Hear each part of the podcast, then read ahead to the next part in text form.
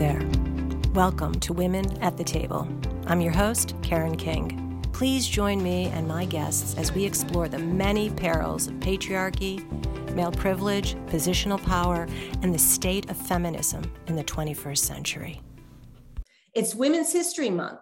And as we spend the month celebrating and acknowledging women's often under recognized accomplishments and contributions to humanity, it seems appropriate to take a look back and a look forward from women's suffrage to the current state of feminism in the 21st century.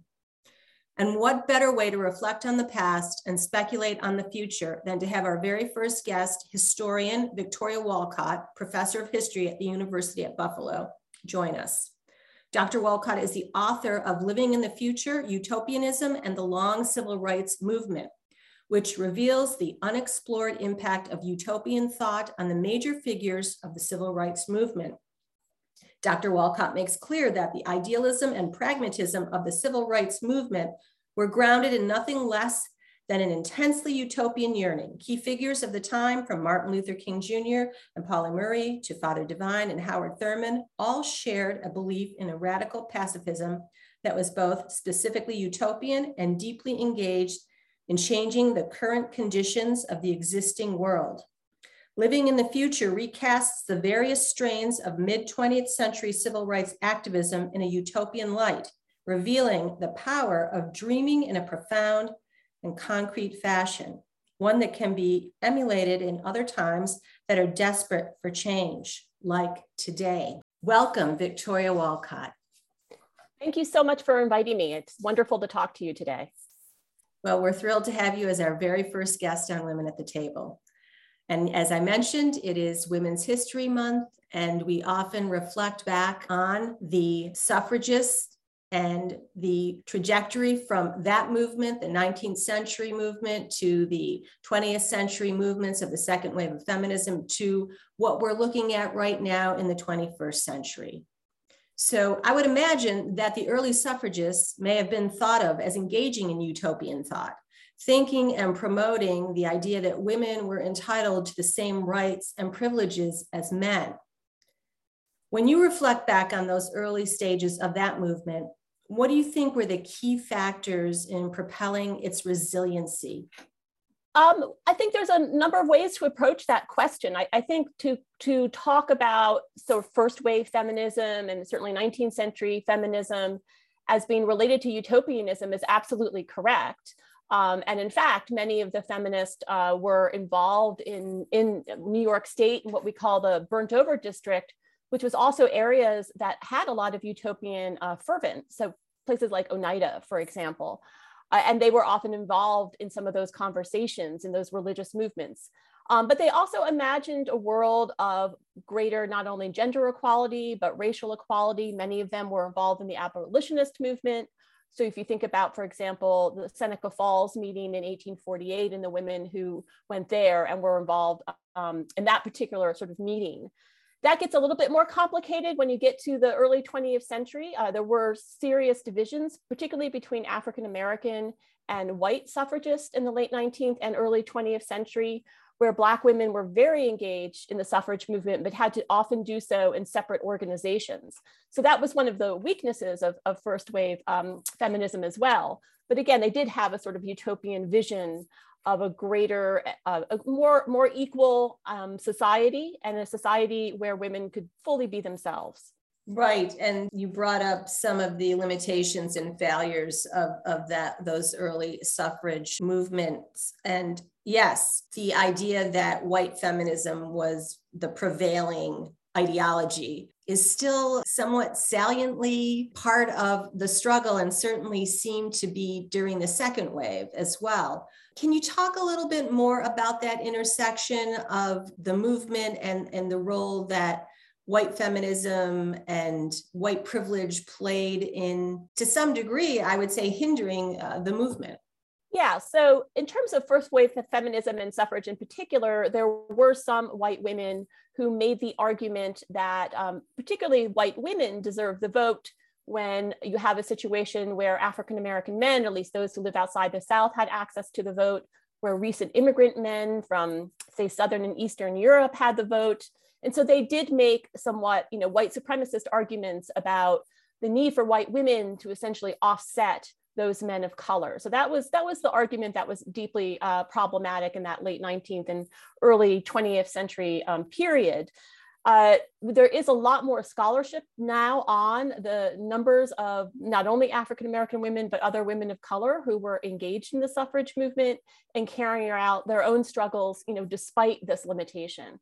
Um, there also could have been more work on the part of white suffragists after the vote, after 1919, to ensure that African American women living in the South had access to the vote. That was something that one might have imagined would be the next step for them, and, and it most definitely was not for the most part. I'm thinking here of particularly the National Women's Party uh, with Alice Paul um, at its head.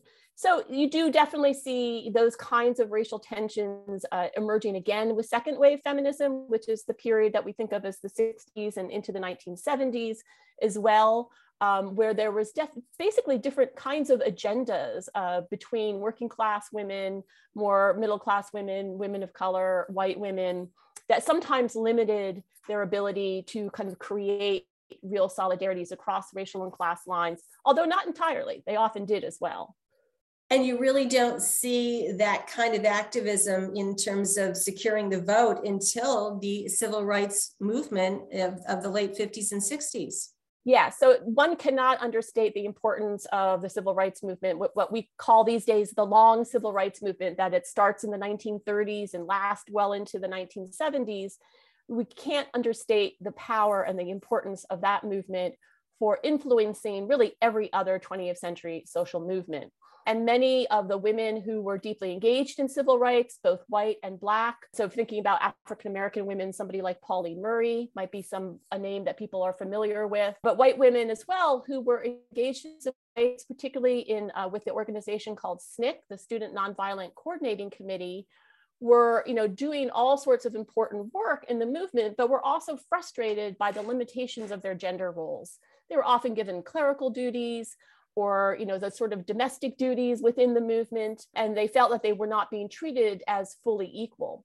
And that's really where consciousness raising comes out of. I mean, these, these female activists started to talk to each other to raise their own consciousness about the gender roles not only in the movement itself but also growing up during the cold war what they had experienced. Sharing those experiences and out of that comes a real second wave feminist agenda.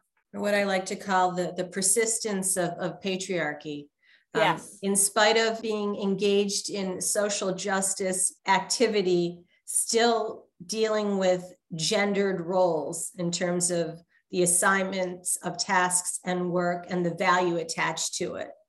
Yes, absolutely. And even the most radical pacifist groups, some of which I studied in my work, who really fully believed, and they talked about gender equality, but yet they still assigned these secondary roles to the female pacifist um, and really also kind of celebrated a certain kind of bravado of male activism, you know, dangerous activism where they're on the front lines.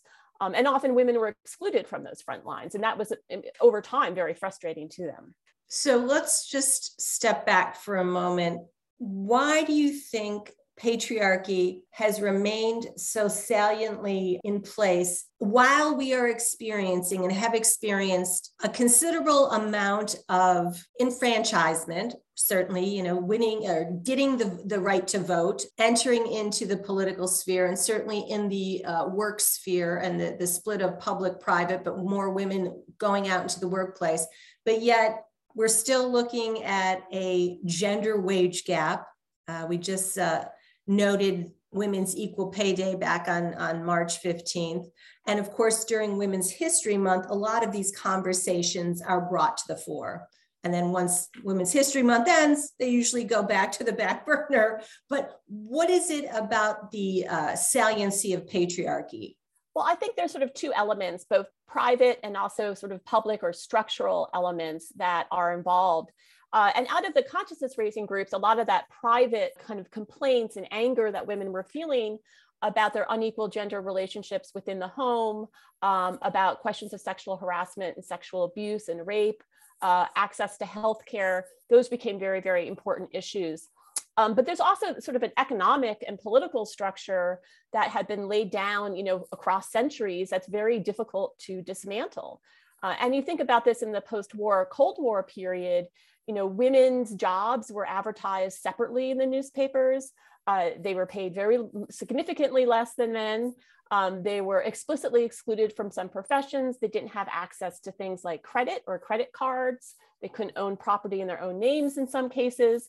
And this lasts until and through second wave feminism. So it's going to take, there's you know, residual effects of those uh, structural inequalities that we live with today.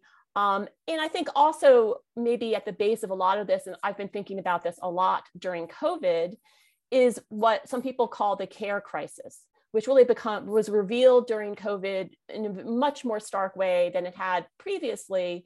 The enormous amount of unpaid and low paid labor that women engage with within our society.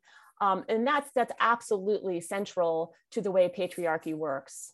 Right. And I think, right, the division of labor became even more pronounced during the pandemic. And, right, the crisis care, absolutely the care in, in, in terms of the uh, delegation of duty and responsibility, still resting squarely primarily on women's shoulders. Absolutely. I think that's a, that's a major issue. It's an issue that the early feminists talked about, um, and it just continues on again it crosses class and race as well it's something that the you know the broader society really needs to grapple with although of course low income women um, have much more of a burden than upper income women do when it comes to care and apparently it crosses over time because it yes. seems to be a, yes. a, an a, a argument or a discussion that that seems to be with us all the time yeah, um, absolutely. So, so let me ask you: um, Do you think are we at a moment right now where there is potential to pivot into something more egalitarian and more equitable in terms of how we handle care in our country? I do see some changes in conversations around policy, which I, I uh, have been surprised by. So, if you go back to the 1990s and you, 1996, you had the Personal Responsibility Act, which got rid of the welfare system, right? The AFDC, the older welfare system. And there was a lot of discussion during that period, and this cross partisan lines, you know, basically blaming particularly African American women, but low income women for being quote unquote dependent on welfare, and that welfare had this kind of pathologizing impact on their lives.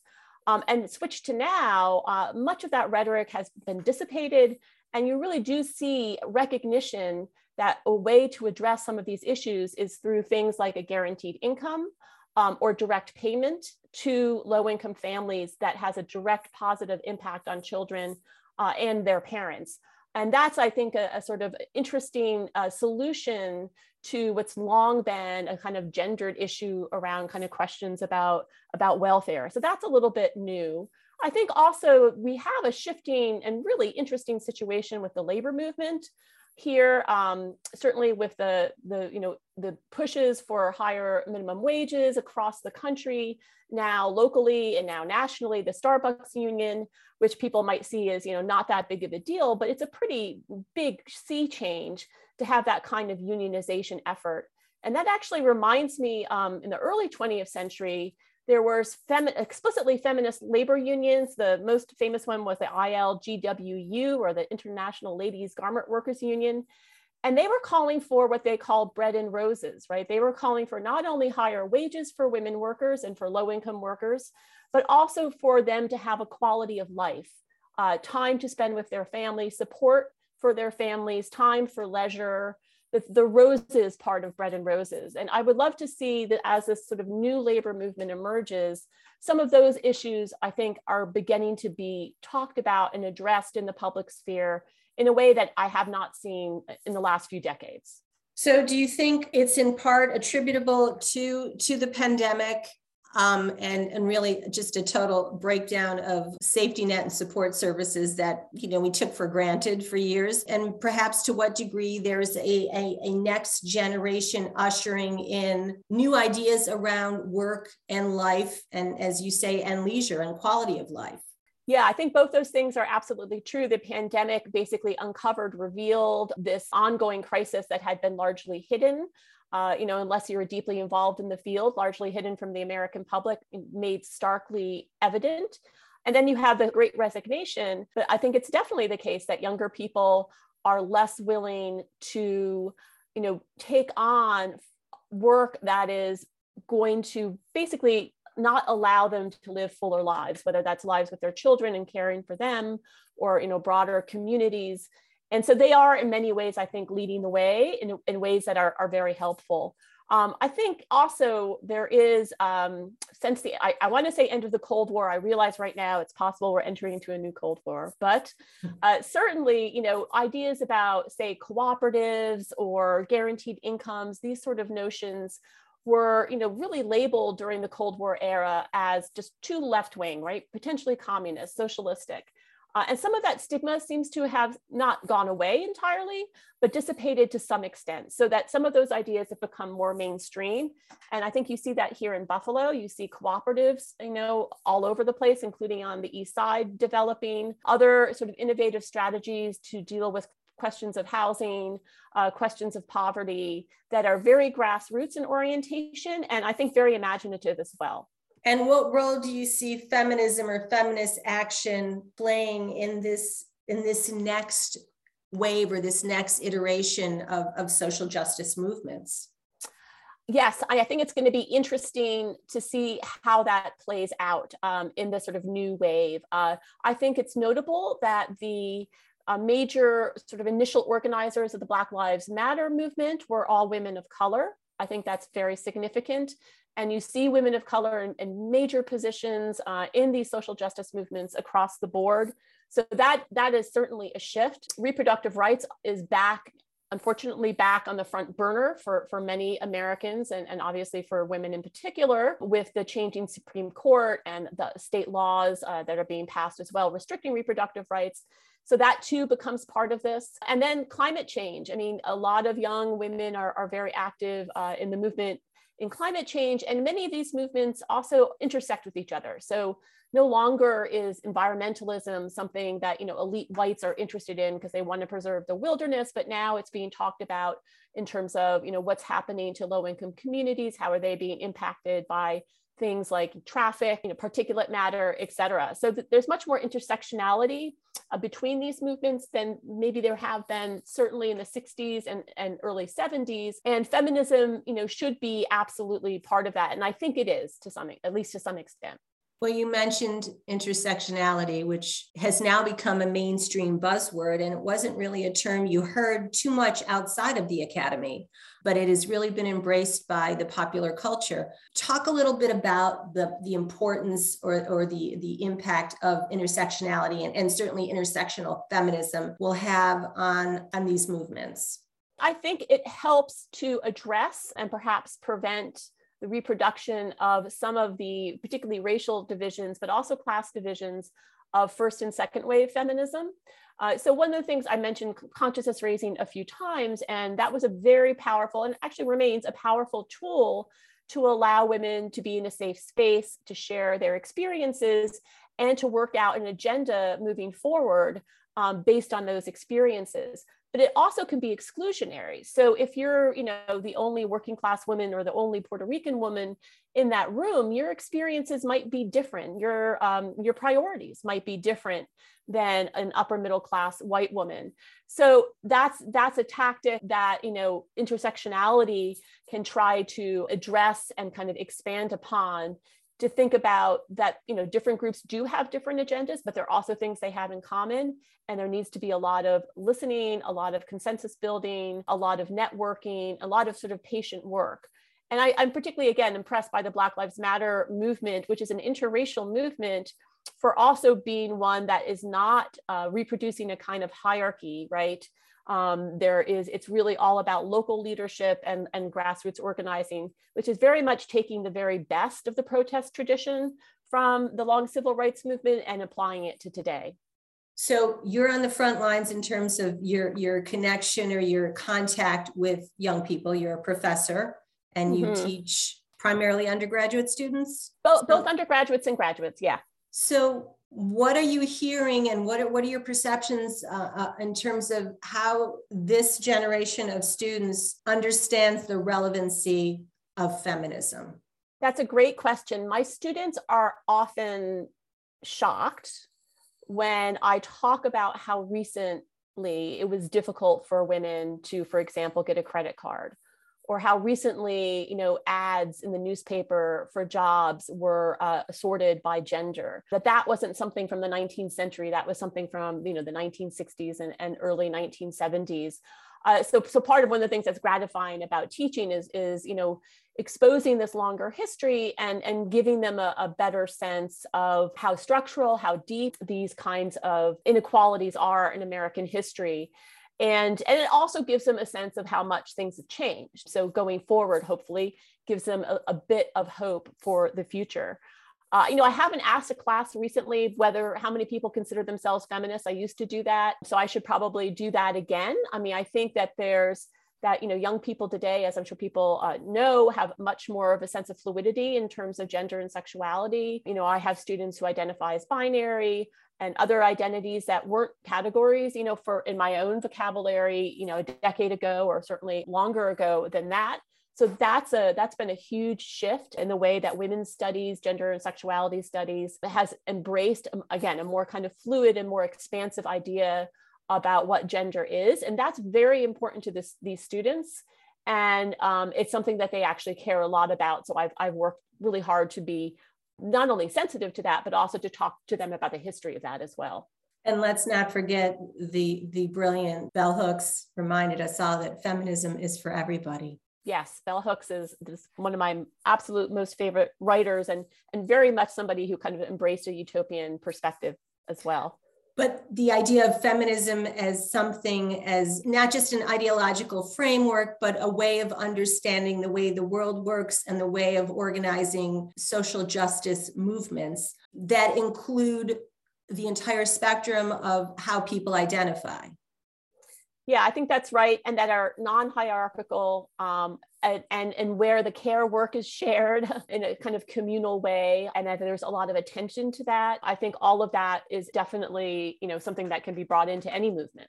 So, do you get a sense that movements have uh, somewhat of a, a, cyclical lifespan? I mean, it seems like we're we're having a lot of the same conversations we had years ago, but you know, in a different context, but still the root seems to be intact. Yeah. So generally historians don't like the cyclical theories, but I definitely understand what you're saying in terms of, you know, movements emerging as responses to particular kinds of crises. And I think that for our own time, you know, starting with the financial crisis of, of 2008, and then the the more the public recognition of mass incarceration, and then the increased um, number of, or at least publicity around the police violence and and the killing of so many young African Americans. That kind of going into the present moment with the twin crises of the pandemic and climate change uh, that has sort of led to these, I think, big intersectional movements, which are which can, I think, have real potential to be transformative. Which make it uniquely different than what has come in the past, perhaps. There's some there are some differences. So I would say, for example, thinking about again to go back to the racial justice protests, uh, they are the protests that emerged two years ago after the murder of George Floyd were significantly more interracial than the protests of, say, the 1960s.